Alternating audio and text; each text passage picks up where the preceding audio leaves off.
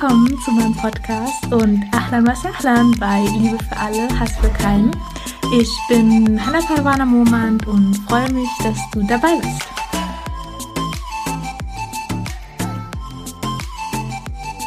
Assalamu alaikum und herzlich willkommen zu einer neuen Podcast-Folge Liebe für alle, Hass für keinen. Ich freue mich, dass du hier bist.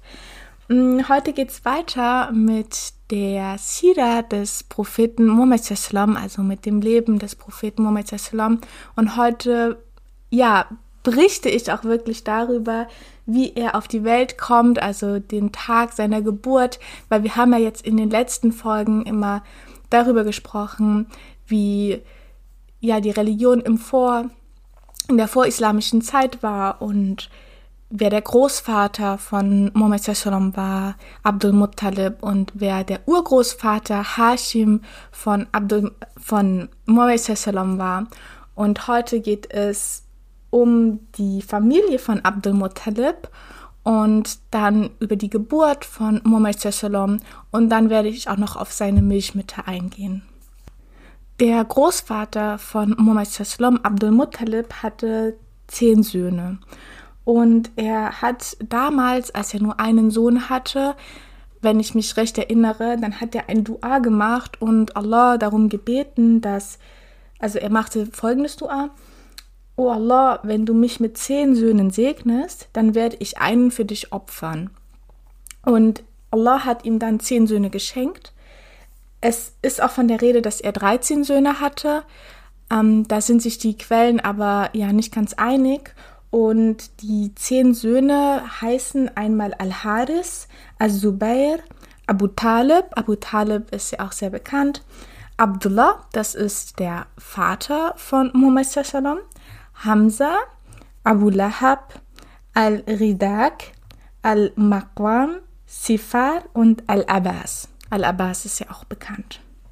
Dann hatte Abdul Muttalib noch sechs Töchter. Seine sechs Töchter hießen Umul Hakim, Barra, Atika, Safia, Arwa und Umayya. Und Abdullah, der Vater von Muhammad Sallam, ist der Sohn von Abdul Muttalib und Fatima. Also Abdul Muttalib hatte mehrere Frauen und Fatima ist dann die Großmutter von Muhammad Sallam.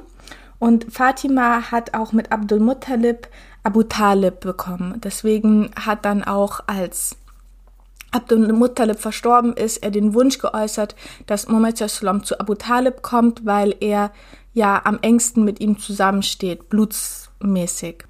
Abdullah war auch von den ganzen Söhnen, die Abdul Muttalib hatte, einer der intelligentesten und mit den besten Benehmen. Deswegen liebte Abdul Muttalib ihn sehr. Und als er dann zehn Söhne hatte, dann wusste er, okay, ich habe ein Dua gemacht und ich muss jetzt mein Versprechen einlösen. Ich muss jetzt einen meiner Söhne opfern.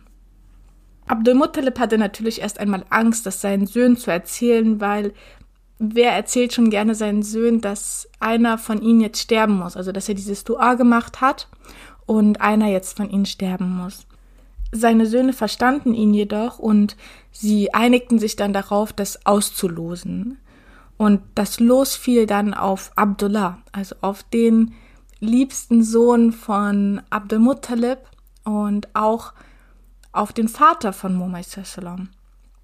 Und die Familie versuchte dann auch das zu verhindern, weil jeder liebte den kleinen Abdullah und niemand wollte, dass er jetzt stirbt, dass Abdul Muttalib seinen Sohn jetzt opfert. Und sie sagten zu ihrem Vater, du kannst doch nicht Abdullah töten. Und Abdul Muttalib sagte, was soll ich machen? Ich habe dieses Dua gemacht und ich habe mein Versprechen, muss ich jetzt einlösen.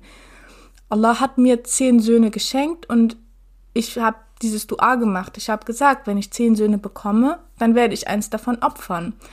Was soll ich also machen? Und sie überlegten, und die Lösung war dann, dass sie zu einer Wahrsagerin gingen und die Wahrsagerin sagte, dass sie das Ganze noch einmal losen sollen und jetzt zwischen Abdullah und zehn Kamelen, weil zehn Kamele waren damals das Blutgeld für jemanden, der getötet wurde. Also wenn ich jetzt in einer Schlacht jemanden getötet habe, dann musste ich der Familie von dem Opfer zehn Kamele zahlen als Blutgeld. Und die Wahrsagerin schlug dann vor, ihr könnt ja das nochmal auslosen und auf den einen Zettel schreibt ihr dann Abdullah, also Zettel wird es jetzt nicht gegeben haben, aber ja, lost das so aus, dass ihr wisst, einmal Abdullah und einmal zehn Kamele. Und Abdul Muttalib fragte dann, und was ist, wenn ich wieder Abdullah ziehe? Dann sagte die Wahrsagerin, dann schreibst du, also dann addierst du zu den zehn Kamelen nochmal zehn hinzu. Das heißt, das Los besteht dann zwischen Abdullah und 20 Kamelen. Und dann lost du wieder. Und das machst du so lange, bis du dann Abdullah, bis du dann die Kamele ziehst. Und dann weißt du, so und so viele Kamele muss ich jetzt opfern, damit ich meinen Sohn Abdullah nicht opfern muss. Den Vorschlag nahm Abdul Muttalib dann an und sie begannen dann zwischen ja, den beiden immer wieder zu losen und dann immer wieder zehn Kamele draufzupacken. Und das wiederholte sich dann zehnmal. Also das bedeutete, dass nach zehnmal dann endlich die Kamele gezogen wurden und das war in diesem Moment dann 100 Kamele. Und bis heute ist es so, dass das Blutgeld für eine Person 100 Kamele beträgt. Und 100 Kamele ist ja etwas finanziell sehr belastendes, weil 100 Kamele kosten sehr, sehr viel und sie können nicht mal für sich selbst genutzt werden. Also es ist ja nicht so, dass man jetzt 100 Kamele schlachtet und selber davon essen kann, profitieren kann, sondern man schlachtet 100 Kamele als Spende sozusagen und das ist ein sehr, sehr hoher finanzieller Aufwand natürlich, aber Abdul Muttalib war überglücklich, dass sein kleiner Abdullah jetzt nicht sterben musste, sondern ihm weiterhin erhalten blieb. Dann verheiratete Abdul Muttalib seinen Abdullah mit Amina bint Wahab und Amina bint Wahab war auch als die Blume von Mekka bekannt, also eine Schönheit, auch sehr intelligent, sie machte sehr viel Poesie auch. Und die beiden heirateten und sie liebten sich auch sehr. Und dann passierte etwas, was schon den Urgroßeltern von Muhammad Sallam passiert ist, Hashim und Salma. Und zwar ging Abdullah auf eine Handelsreise, so wie Hashim es damals ja tat. Und er ging nach Yathrib. Und dort wurde er sehr krank und starb in einem Alter von 25 Jahren. Und Amina war zu Hause in Mekka und war schwanger mit Muhammad Sallam. Und sie wurde sehr, sehr traurig, als sie das erfuhr, weil sie waren frisch verheiratet, die waren sehr jung. Sie, ja, sie erwartete Muhammad Sallam und jetzt war ihr Mann tot und sie war zutiefst traurig. Und ja, also ich finde schon allein das so schwierig, weil Muhammad Sallam einfach ohne Vater aufwächst und die Mutter seinen geliebten Ehemann, den sie gerade geheiratet hat, jetzt verloren hat. Während ihrer Schwangerschaft aber sah Amina immer wieder Träume und ein Traum berichtet sie, hat sie Licht gesehen, der aus, das aus ihrem Bauch herauskommt und die Paläste von Syrien erleuchtet. Und sie erzählte auch, dass sie nie Schmerzen hatte bei der ganzen Schwangerschaft nicht und auch nicht bei der Geburt. Und das ist ja schon etwas sehr, sehr Ungewöhnliches, weil jeder, der mal schwanger war, weiß, wie viele Schmerzen damit einhergehen, wie viele Umstände man hat. Vor allen Dingen in den letzten Wochen, aber auch am Anfang mit Übelkeit und was weiß ich. Aber sie berichtete nie von irgendwelchen Komplikationen oder Schmerzen. Und dass ja die Geburt von Mohammed sehr leicht war. Und die Geburt des Propheten Muhammad war im Monat Rabiul Awal. Ähm, einige Gelehrte sagen auch im Monat Ramadan, aber der Großteil der Gelehrten sagt Rabiul Awal. Und es ist auch ein Montag. Da gibt es auch mehrere Hadithe, die das berichten. Und zwar sagt Muhammad Sallam über den Montag, dass er da geboren ist, dass er dort die, das erste Mal die Offenbarung erhalten hat. Es gibt auch Berichte, die sagen, dass er dort äh, die Hijra gemacht hat. Also der Montag ist der Tag seiner Geburt. Man ist sich aber da wieder beim Datum nicht ganz einig, ähm, ja, welcher Tag des Monats Rabiul Awal. Und Viele Gelehrte sagen, es ist der zwölfte, das steht auch in der Sira von Ibn Ishaq. Es gibt aber auch Meinungen, die sagen, es war der siebzehnte des Rabi al-Awwal oder der zweite oder der achte. Aber viele ähm, ja, sind sich darüber einig, dass er am 12. des Monats Rabi al-Awwal geboren ist und das ist im Sonnenkalender der 25. April 571 nach Christus. Nun zum Namen Mohammed. Mohammed ähm, gibt es Überlieferungen, dass Amina im Traum sah, dass sie den Propheten Muhammad nennen soll. Und es gibt aber auch Berichte, die sagen, dass Abdul Muttalib ihm den Namen gegeben hat. Also, dass Abdul Muttalib dann mit Muhammad zur Kaaba ging und dort Dua machte. Er pries Allah, dass er das gesegnete Kind in seinen Händen hält. Und er wusste auch, dass das Kind sehr besonders ist. Also das hat man dem Kind angesehen. Er hatte eine bestimmte Aura und die Anführer der Quraysh sahen auch, wie Abdul Muttalib so stolz um die Kaaba herumging und das Kind in seinen Händen hielt und sie fragten, wie heißt es denn? Und Abdul Muttalib sagte, Muhammad. Und Muhammad ist der, der immer und immer und immer wieder gepriesen wird. Also sein, sein, sein Lobpreis hört nie auf. Und der Name Muhammad war auch zur damaligen Zeit ein nicht sehr verbreiteter Name. Kaum jemand hieß Muhammad. Und ja, das hat sich auf jeden Fall danach geändert. Aber Muhammad hat dann Abdul Muttalib bei der Kaaba, den Anführern der Quraysh, verkündet, dass sein Enkelsohn Muhammad heißt.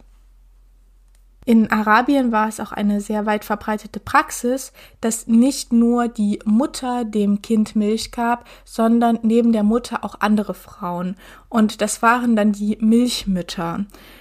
Zu der Milchmutter muss man sagen, dass durch das Geben der Milch ein Verwandtschaftsverhältnis gebildet wird. Das bedeutet, dass das Kind, welches die Milch von dieser Frau bekommt, diese Frau und auch nicht die Kinder und auch nicht die Kinder, die diese Frau noch weiter ähm, Milch gegeben hat, nicht heiraten darf. Die Milchmutter ist dann sozusagen wie eine echte Mutter für das Kind und auch die Kinder der Milchmutter sind dann wie Geschwister.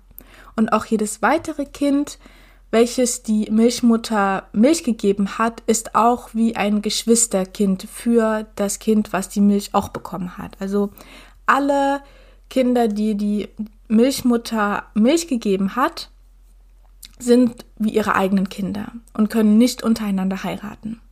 Neben Amina gab Mohammed Islam auch drei weitere Frauen Milch. Er hatte also drei Milchmütter. Das waren einmal Baraka, auch bekannt als Ummu Ayman, Halima As-Sa'diya und Thuwayba. Und ich würde jetzt alle drei kurz vorstellen und natürlich zu Halima As-Sa'diya, weil sie die bekannteste unter den Milchmüttern ist und auch mehr Erlebnisse hatte. Da werde ich etwas länger reden. Ähm, Baraka war eine Sklavin aus Afrika und sie gehörte Abdul Muttalib. Als Abdul Muttalib dann geheiratet hat, hat sie dann Baraka zu Abdullah gegeben und weil Abdullah jetzt tot war, blieb sie ja weiterhin in dem Haus von den beiden, also bei Amina.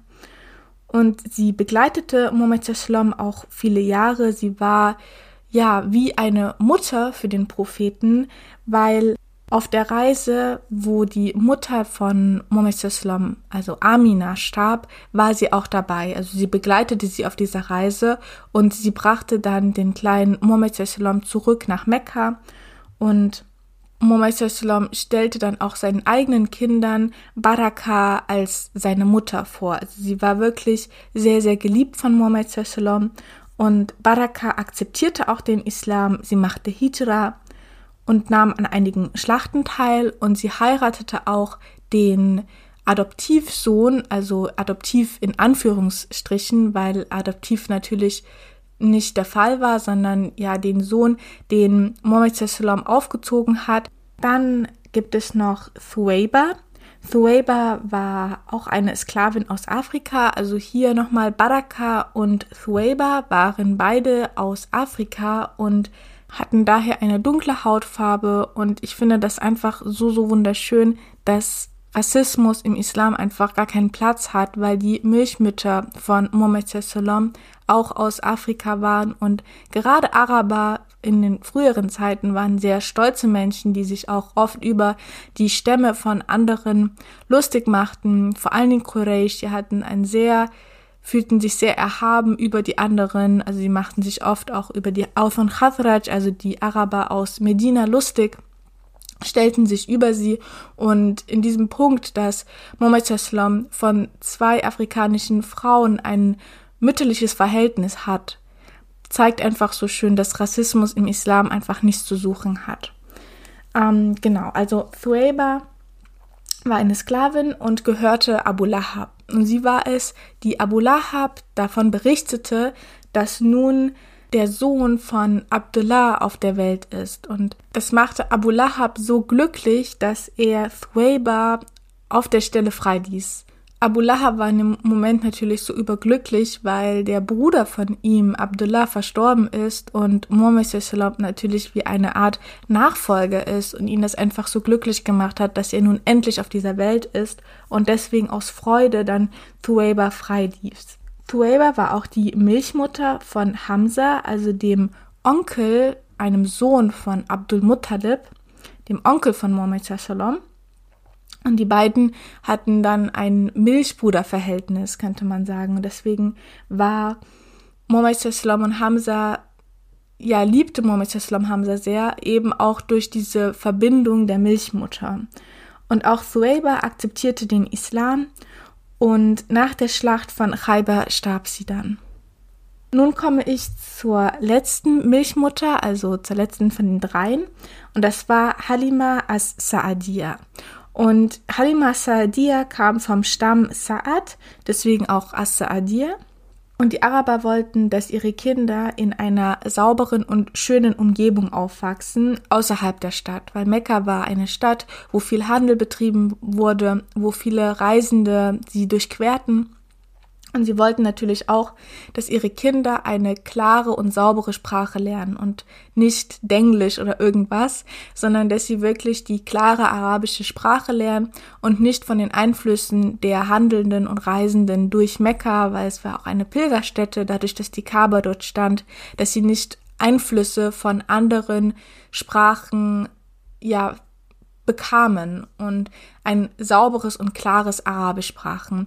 Deswegen schickten sie ihre Kinder für eine längere Zeit, also so ungefähr zwei Jahre, schickten sie dann ihre Kinder mit Familien des ähm, ja aus der Wüste, also von diesen Wüstenvölkern, die wirklich von jeglichem Einfluss ähm, von jeglichem Handelseinfluss geschützt waren und auch von Krankheiten geschützt waren weil das war auch ein großes Problem, dass in Mekka und auch in anderen Städten die Gefahr vor Krankheiten, von Krankheiten sehr, sehr groß war. Also es gab eine hohe Sterberate unter Kindern und deswegen wollten die Araber natürlich auch ihre Kinder schützen und schickten sie dann in diese ja äußeren Ländlichkeiten oder Vororte, also weit in die Wüste, könnte man eher sagen, hinaus, damit sie eben davor geschützt waren, vor diesen Gefahren, die einfach in der Stadt von Mekka herrschten. Und genau, die Familien aus diesen Ländereien bekamen dann dafür Geld, also dafür, dass sie die Kinder großzogen. Halima, die Milchmutter von Muhammad Sallam, war mit Al-Harith verheiratet und sie hatte auch selbst drei Kinder. Einmal Sheima, das war der Spitzname, der dritten Tochter dann Unesa und Abdullah. Abdullah war der kleinste und Abdullah wurde auch mitgenommen nach Mekka, als sie dann nach Mekka reisten. Und Shema und Unesa blieben dann in dem Ort in äh, Sa'ad. In dem Jahr, wo Muhammad geboren wurde, herrschte eine große Dürre in Sa'ad und die Familie von Halima war, hatte Landstücke, wo die Dürre am größten war. Also sie hatten die größten Einbußen zu machen. Also ihre Tiere waren sehr, sehr schwach und sie mussten auch viele Tiere verkaufen, damit eben die wenigen Tiere dann noch ein bisschen Futter wenigstens bekommen konnten und nicht auch noch wegstarben. Also Halima war in größter Not und ihre ganze Familie. Deswegen trafen sie dann auch die Entscheidung, okay, wir müssen nach Mekka, wir müssen ein Kind mitnehmen, damit wir von dem Geld wenigstens uns noch ernähren können, weil auf diesen Feldern wächst nichts, wir können, wir haben kein Geld, wir können nichts verkaufen und deswegen müssen wir nach Mekka gehen. Und sie machten sich dann mit neun weiteren Frauen zusammen Richtung Mekka auf. Das Problem war aber, dass Halima ähm, ja einen Esel mitnahm, um auf ihm zu reiten, und ihr Ehemann ein Kamel, um von dem Kamel Milch zu bekommen. Dadurch, dass sie aber so viele Zeit auch schon in dieser Dürre lebten, war der Esel sehr, sehr schwach und sehr, sehr langsam. Und die anderen neun Frauen waren viel schneller als sie und hatten ja einen großen Vorsprung. Sie reiteten also hinter der Gruppe ganz, ganz langsam und ja, der Sohn weinte auch, weil er Hunger hatte, aber Halima selbst hatte keine Milch mehr, weil sie eben auch so ausgehungert war. Und auch das Kamel gab keine Milch mehr. Und der Esel war so schwach und so langsam, dass sie dann irgendwann ja Pause machten, schlafen wollten, aber dadurch, dass der kleine Sohn Abdullah so hungrig war, weinte er die ganze Nacht und auch alle anderen, also der, die Halima und Al-Haris waren hungrig und die Nacht war einfach nur schrecklich. Niemand schlief, alle waren hungrig und irgendwie schafften sie es dann am nächsten Tag, ähm, Mekka zu erreichen. Jetzt ist aber das Problem, dass es gibt ja so einen kleinen Spruch, der heißt, wer zuerst kommt, mal zuerst. Und so ist das auch ähm, in diesem Fall so, dass die anderen neuen Frauen, dadurch, dass sie schneller waren, dass ihre Tiere schneller vorankamen und sie nicht diese Probleme hatten, dann schon die ganzen guten Kinder, also die von den Führern, wo auch gutes Geld zu erwarten ist, genommen hatten. Und als dann Halima ankam mit ihrem Mann und ihrem kleinen Sohn, waren halt alle guten Kinder weg. Also als sie zu den Anführern oder zu den eher reicheren gingen, berichteten sie ihnen, dass wir das Kind schon weggegeben haben, aber es gibt da noch einen, ein Kind, namens Mohammed und das könntest du haben, weil das hat bis jetzt noch niemand genommen.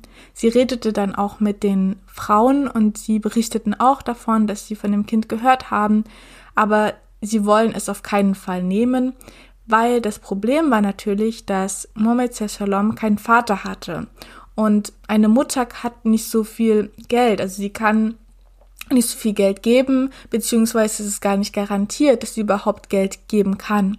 Deswegen wollte auch niemand Muhammad Sallam haben und sie nahmen sich deswegen alle die Kinder von den Anführern, von den Reicheren. Und auch Halima entschied sich dafür, dass sie dann dieses Kind nicht haben will, weil sie war ja auf das Geld angewiesen. Also ihr Landstück war ja so dürre und sie ging ja extra nach Mekka, um ein gutes Geld zu verdienen. Das war jetzt aber nicht möglich. Ähm, also sie wusste, dass wenn der Vater nicht am Leben ist, dann wird es keine Garantie auf ein Geld geben. Aber sie sagte dann auch zu ihrem Mann Al-Hadis, wir sind jetzt so lange gereist und ich will jetzt nicht wieder zurückkommen und als einzige ohne Kind dastehen. Und Sie merkte dann auch, als sie alle Häuser abklapperte, dass niemand mehr ein Kind hatte und sie wusste, das einzige Kind, was ich jetzt noch nehmen kann, ist Muhammad. Niemand kann ich sonst nehmen, sondern nur noch Muhammad. Und sie überlegte dann und sie redete mit Al-Hawid und die beiden einigten sich dann darauf, komm, nimm den Kleinen, vielleicht bringt er uns Segen. Sie ging also zum Haus von Amina und sie nahm dann den kleinen Muhammad.